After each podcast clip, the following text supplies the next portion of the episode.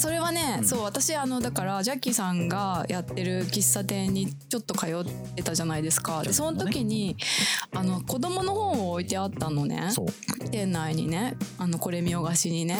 でそういうのをあの手に取るような人が来ないかなみたいな感じでさ、で全く来なかったですね。そうだって私もでも来もうなんかいい大人なんですね。でそれでさなんかこうなんだろうなこう改正者とかのさあのどのこのサイズなんていうの？もうあのいかにもさ、うん子供の本ですっていうさ、ハードカバーのねサイズの本さ見てさずっとけ3人組サイズね。そうそれであーなんかあの本あるからこの店入ってみようとか思わないじゃないですか。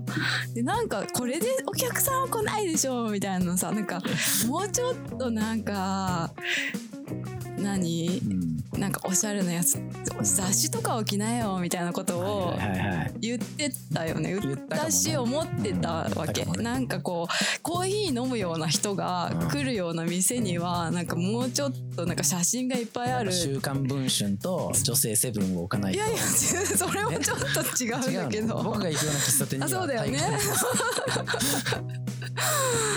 なんかちょっとさあのバカにしてたところがあったんです、はいはいででもなんかたまたまさ私なんかあなたは文ちゃんの恋だっけ？なんだっけ、あーあのーえっとえー宮崎夏宮樹圭さんの。系のそうなんかあれをねあのそういう漫画があるんだけどちょっとサブカルっぽい感じのすごいあのおしゃ可愛い絵の漫画があってでそれ読んでたらなんかそこに出てくる内気な男の子が、あの不思議な木の実の調理法を小分けに携えてる場面があったんです。で、あれこの本ってあのジャッキーさんが言ってたやつじゃない、ってなってしかもちょうどさなんかそのうん。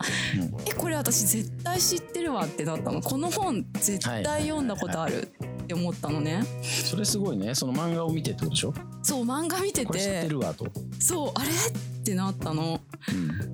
この想定とかも大事の感じとかも全部覚えてるって急に思ったの。うん。で借りたんです図書館で。でそっからもう全てが蘇ったし なんかもう自分の子供の頃にいいなって思ったものがすごい詰まってたの。なんかこおうう私はこれで生きていきたいみたいななんかそういうのがすごいなんていうの原体験みたいに蘇ったんです、で、うん。あーなんかすごいバカにしてたけどこれ。バカにしてたんかい。